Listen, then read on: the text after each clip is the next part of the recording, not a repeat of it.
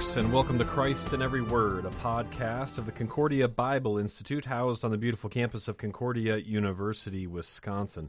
This is your opportunity to read, mark, learn, and inwardly digest the sacred scriptures with me, Dr. Brian German, Associate Professor of Theology here at the university and the Director of the Concordia Bible Institute.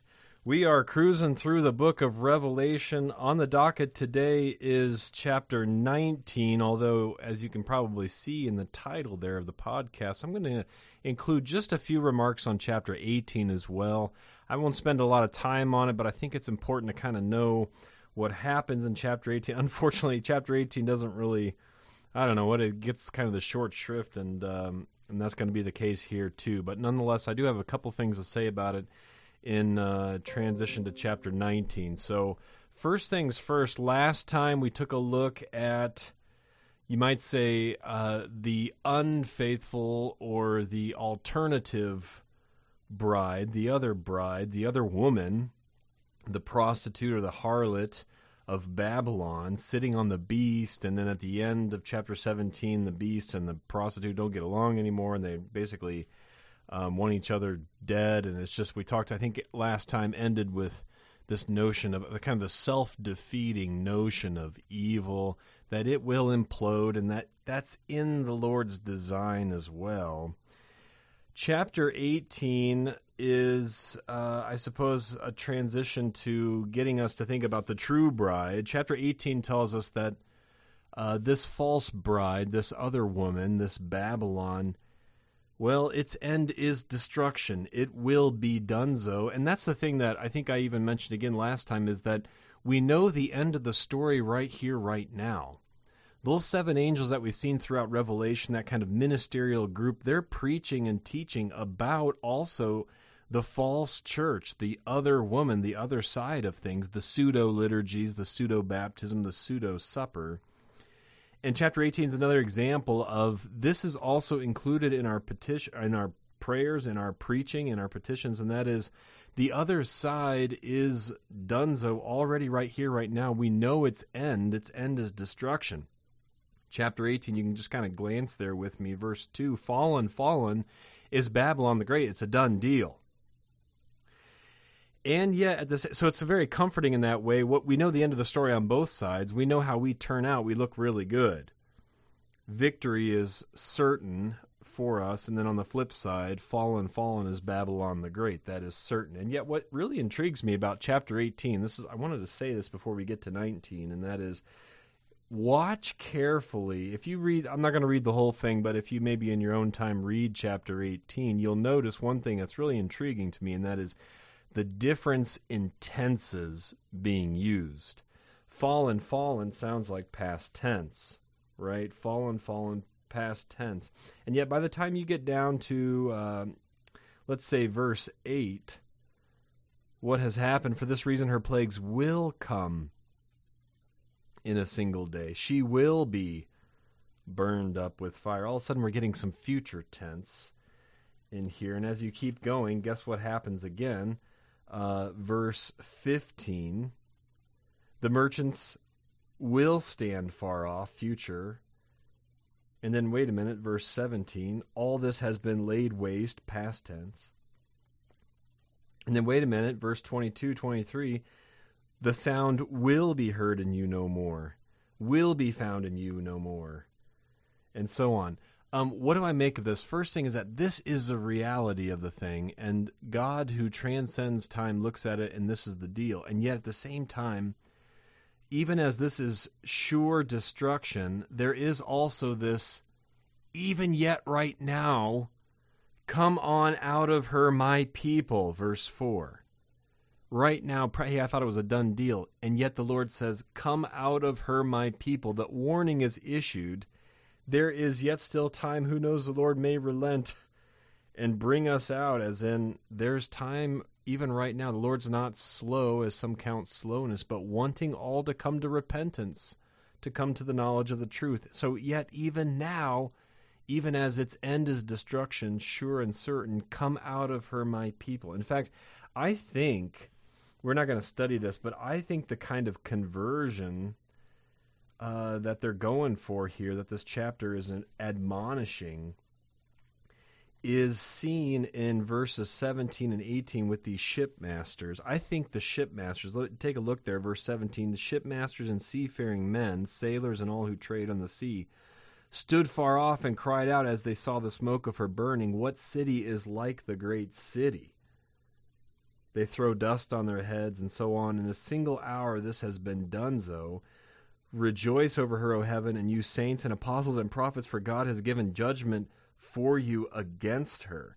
I think that these seafarers in verses, what, 17, 18, 19, this is a type, is representative of the kind of conversion that this chapter is calling for. I think this is a this is a kind of um, yeah a type or an example for us of this is the kind of thing that this word is bringing about the kind of realization of these shipmasters to say, you know, again, shipmasters back in the day, um, the most advanced technologically speaking stuff you had is, I mean, the sea, your ships, and so on. This is the advanced top of the line stuff. Shipmasters are the ones that are the CEOs of all this advanced industrial technological wherewithal.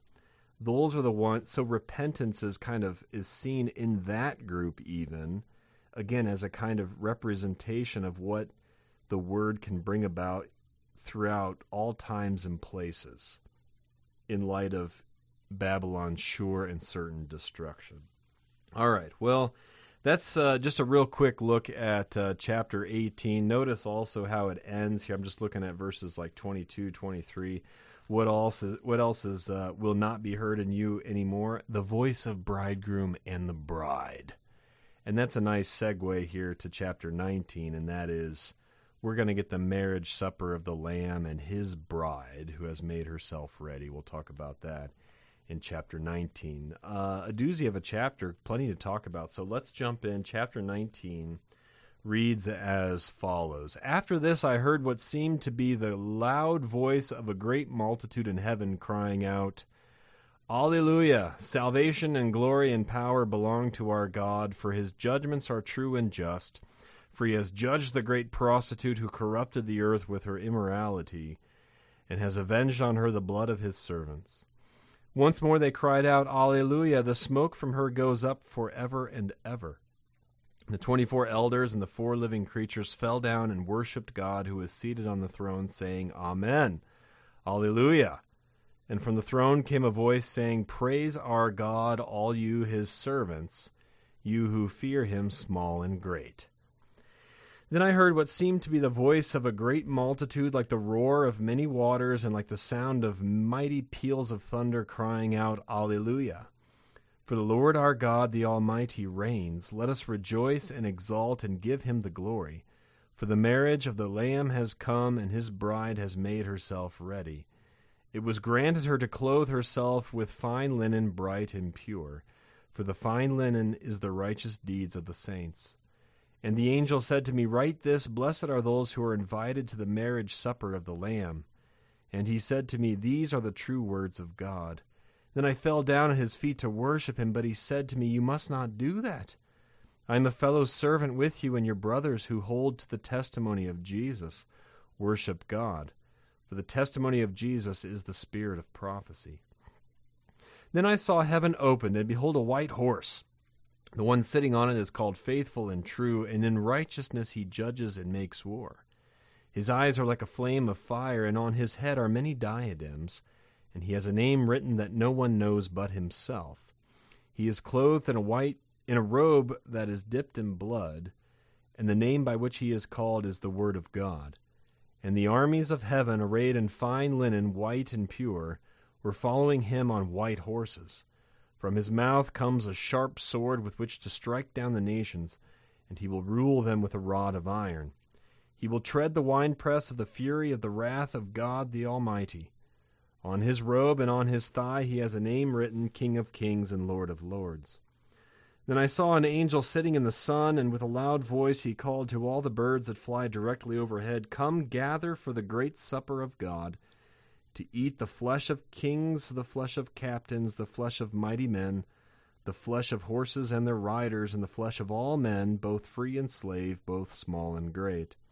And I saw the beast and the kings of the earth with their armies gathered to make war against him who was sitting on the horse and against his army. And the beast was captured, and with it the false prophet who in its presence had done the signs by which he deceived those who had received the mark of the beast and those who worshipped its image. These two were thrown alive into the lake of fire that burns with sulfur, and the rest were slain by the sword that came from the mouth of him who was sitting on the horse and all the birds were gorged with their flesh. All righty. So there we have the text of Revelation chapter 19. What a doozy. Uh, first things first, I kind of ended, you know, chapter 18 No more will be heard in you the voice of the bride and bridegroom. And what a contrast. That's put to shame in Babylon. And the flip side is Oh boy, will you hear the voice of bride and bridegroom in the New Jerusalem, in uh, the true bride, the marriage uh, between the Lamb and his bride, the church. John hears, again, the significance of hearing in Revelation is huge. Um, he's still hearing. John is still hearing. You notice also um, he called out with a mighty voice also in chapter 18. So again, chapter 18, the false church, the false bride, John hears that. Now, again, John hears a sound, a voice, a great sound, a great crowd from heaven crying out, Alleluia. This is actually, um, I just love this word. This is actually the only place in the New Testament where the word Alleluia occurs. And amazingly, it is all over the place. Verse 1, verse 3 and 4, 6, and so on. It's all over the place. And I take that to be a kind of response. Um, the heavenly saints, you might say, um, respond to the preached word. The word goes forth, and what happens? A sound from heaven, Alleluia. When the divine service is up and running, we've talked about this before throughout Revelation.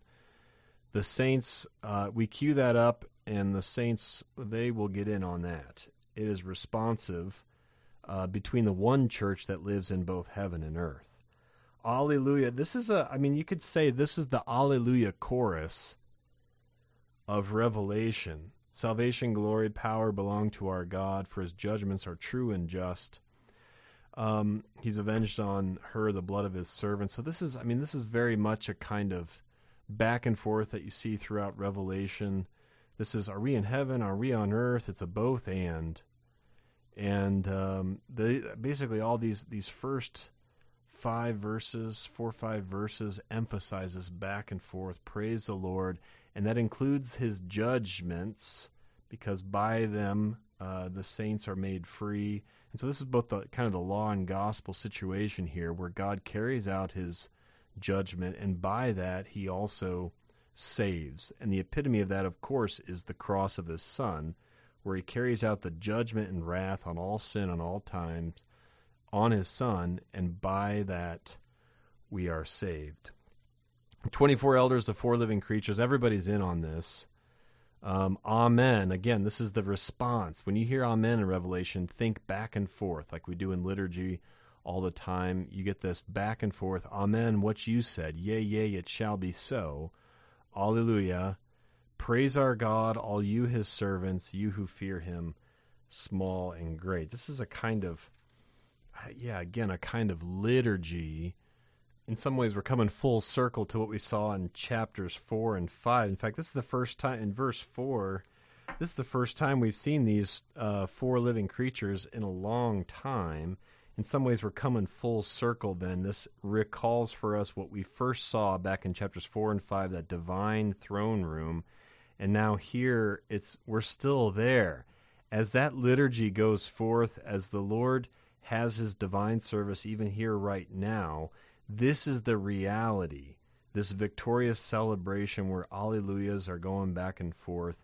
This is reflected here every time we have this marriage supper between lamb and his and his bride, and we'll talk about uh, that real soon here because we're already at our break. But stay tuned. We're going to talk about uh, the marriage supper of the Lamb, and then also the rider on a white horse. Plenty to do, but we'll we'll tackle it here real soon, uh, right after this break. We'll be back in just a moment to the Concordia Bible Institute podcast. In the meantime, I'd like to have you consider this question. What is most important in higher education? How do you prioritize all the knowledge to be gained at an institution of higher learning? Concordia University, Wisconsin, located on the shores of Lake Michigan in Mequon, Wisconsin, just north of Milwaukee, is an institution that is committed to excellence in learning, but at the same time realizes that excellence in itself is insufficient without development in vocation. We believe that God works through our vocations, our callings, in order to serve the needs of those around us. The mission statement of Concordia University puts it this way Concordia University, Wisconsin is a Lutheran higher education community committed to helping students develop in mind, body, and spirit for service to Christ in the church and the world. You can learn more about the over 70 programs offered at Concordia by visiting the website www.cuw.edu. And if you're benefiting from our Christ in Every Word podcasts, I encourage you to support this ministry by mentioning it to others and by offering your monetary support. Please consider supporting the Concordia Bible Institute by going to our website, www.concordiabible.org, and clicking on the Contribute page. And now, back to the podcast.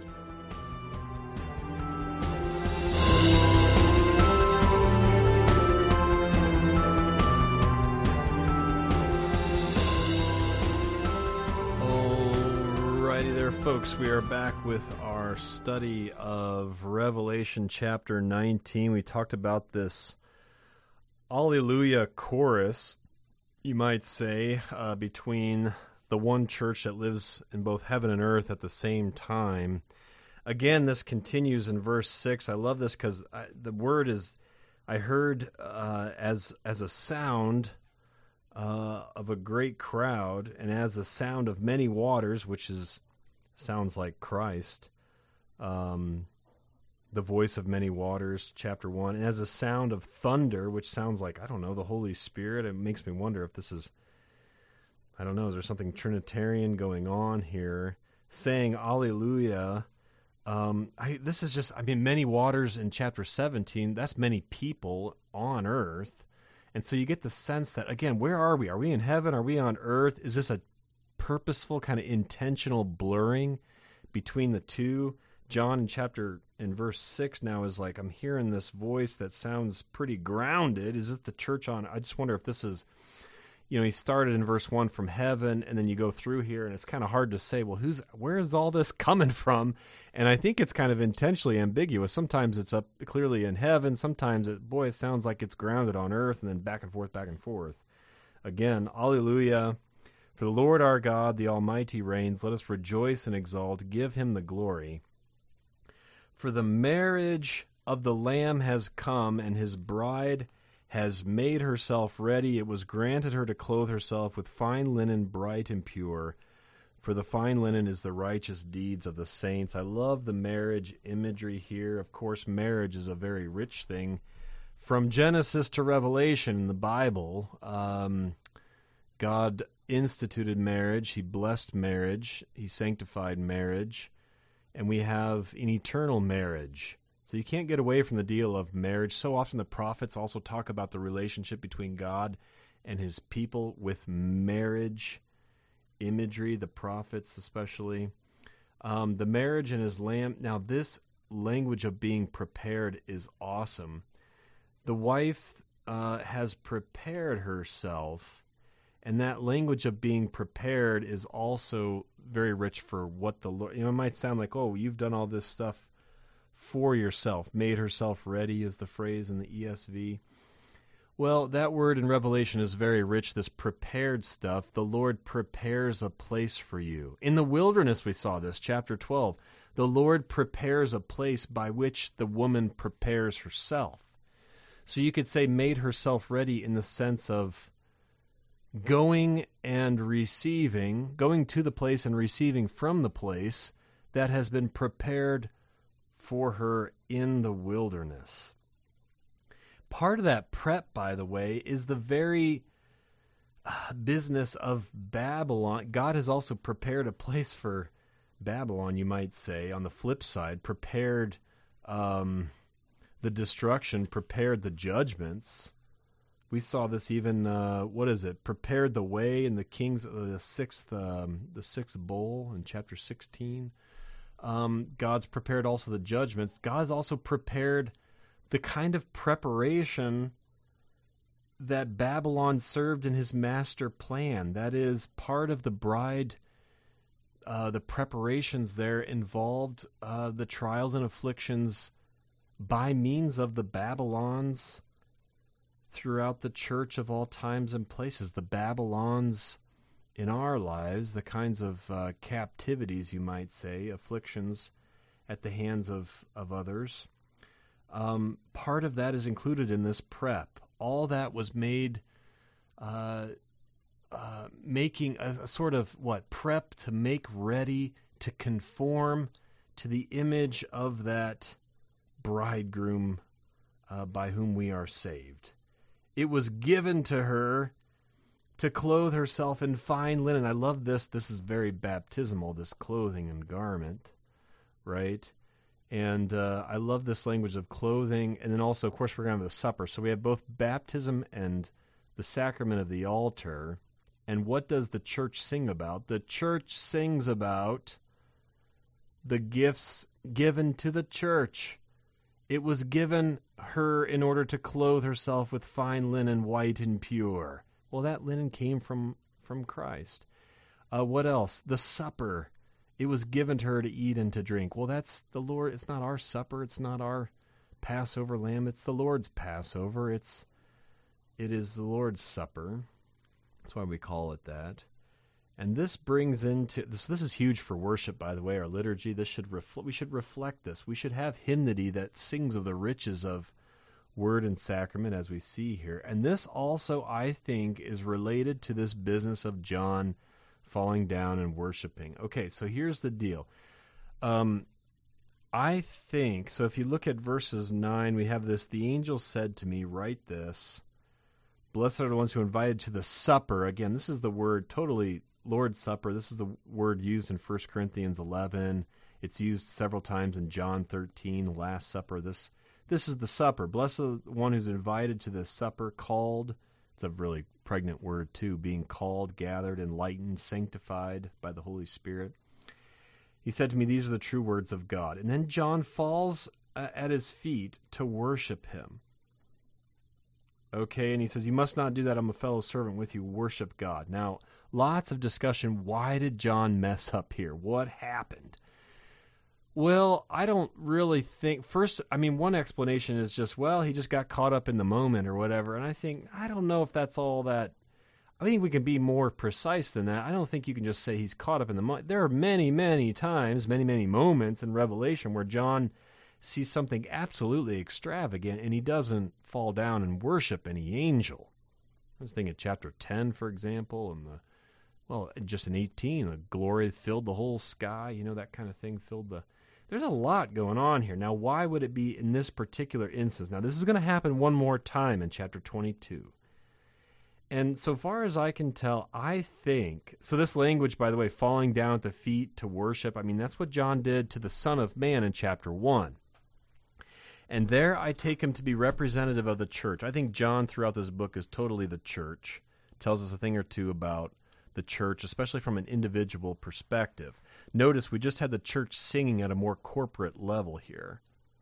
Let us rejoice and give him glory, verse 7, verse 8. It was granted to her to clothe herself. That's more the church corporate. Here, John, I think, stands for the church individual. And what happens? I think, when as I look at both instances in, in Revelation, where I'll talk about this again in chapter 22, where I look at both instances of John worshiping, what happens a reference to both sacrament, here we had supper and clothing, and then word. These are the true words of God. What are we going to have in chapter 22? The tree of life, fruit and leaves for the healing of the nation, think nourishment and so on, and also again the word.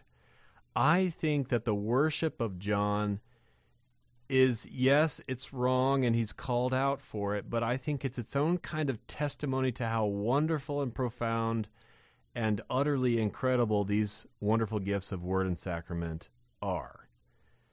John worships in the context of word and sacrament gifts. In other words, we have to, I mean, as a church of all times, it is a kind of warning as well to be careful that the things are so good that we don't start worshiping, you know, we don't worship wood, we don't worship candles, we don't worship paper and ink and so on.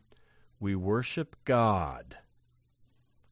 And so sometimes you can be so close to a thing and yet oh so far. Right? You can be right there. You can be oh so close, and yet that one degree of separation is uh, of eternal significance, oh so far away. And so we need to be careful about this. I mean, it, when it comes to the word, it was the serpent who just, I mean, who who worked with the word. What did God really say? You know, that kind of thing. And yet, a little degree of separation there made all the difference. Was it C.S. Lewis? The greatest lie is the one closest to the truth, right? This kind of, you can be right there. And so we also have to guard in the same way in the sacraments that we're not turning the sacrament into something that it's not uh, been given to be or been instituted as. And so, I mean, we have to be careful here. What he said, take, eat. He said, take, eat. Okay, so that's what we've been given to do. Now we can do all sorts of other things, and yet what he has he given? He has said, take, eat. That's what we are to do. Right? You can be so close to a wonderful gift, and yet oh so far if you're just right, if you're starting to take it in another direction, again, that one little degree of separation. Um, in this case, John starts to worship this angel. I mean, again, thinking of we don't worship the man in the office. I love this pastor so much that it's all about this pastor, and I love him, and I adore him, right? And I am just so enamored by him. We worship God. The pastor stands in the stead and by the command of Christ, and so on. So, anyway, this is a thing, I, again, for the church of all times uh, what we also we what we need to be guarding against. But at the same time, again, this is its own kind of testimony to the profound nature of the gifts of word and sacrament among us. Finally, the rider on the white horse, oh my. Um, this one I referenced back in chapter 14 already when we had this like wine pressing business with the trampling and all that, and then it goes up to the level of the horse's bridle. I think these things go together. I think the rider on the white horse, this is about the spiritual warfare. I mean, we're still in the time of the church, and this is imagery that, uh, again, testifies to that particular spiritual warfare. We have a rider on a white horse. His eyes, the description here very clearly the Son of Man, eyes like a flame of fire, many diadems, a name. He's clothed in robe dipped in blood Word of God. We talked about this. Um, so it sounds a lot like how Christ is described elsewhere in the book of Revelation. His weapon is what? The Word. That's where you'd usually have a sword. It is the Word, which is sharper than any two edged sword, piercing the division of joint and between the joint of, of uh, bone and marrow and so on. And the armies of heaven, arrayed in fine linen, white and pure, were following him on white horses. I think this is totally the spiritual warfare we're in right now. And yet we are victorious. We follow the one on our horses, we follow the one who is on his horse leading the charge. And that is uh, with this word by which we are saved, the one who is the word made flesh. He will tread the winepress of the fury of the wrath of God. Again, this is why I take this um, to be connected to chapter 14. Um, and uh, we have here at the end a very great supper the flesh of this, the flesh of that, flesh, flesh, flesh. Again, I think all the emphasis on flesh in this is totally to evoke the Eucharist, the Lord's Supper. I think either way you go in life, you're eating the flesh of Christ, or there's another flesh that uh, you'll be eating. That's we heard elsewhere, and if that's the case, then at the end of the day, you yourself will be consumed if you're consuming this pseudo sacrament. And so you can either be a guest at the true sacrament or you can be on the menu of the pseudo sacrament. No way, uh, shape, or form in between those two. And I think that's reflected here um, as chapter 19 closes. It's also an illusion. Uh, in Ezekiel 39, you can take a look at that. All this eating of flesh talk is kind of picked up there too. You can see um, Gog and Magog mentioned there. We'll talk more about that in chapter 20. But anyway, this just to recap, this rider on the white horse, this is exactly the spiritual warfare. But again, we are victorious. We know that right now. Holding to the word of God, it cannot be broken. And that is made certain because the one who rides on this white horse, trampling, uh, treading the winepress of the fury of the wrath of God, is uh, happening because he himself, all this is true and certain because he himself has been trampled. Think of the end of chapter 14 for our sake and has given us a blood to consume that will give us life and has given us flesh for forgiveness and salvation. Great stuff. Chapter 19 of Revelation. Wow, that was quite a bit.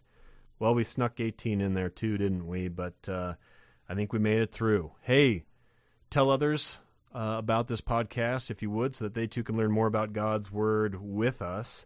The mission of the Concordia Bible Institute is to provide Christ centered Bible instruction from distinguished experts who teach Christ in every word of the Old and New Testaments to strengthen faith and spread belief in the one true God. Again, if you benefit from this podcast series, I encourage you to consider supporting the Bible Institute by going to our website, www.concordiabible.org, and clicking on our contribute page. Until next time, my friends, I'm Dr. Brian German, wishing you all God's blessings in Christ Jesus our Lord.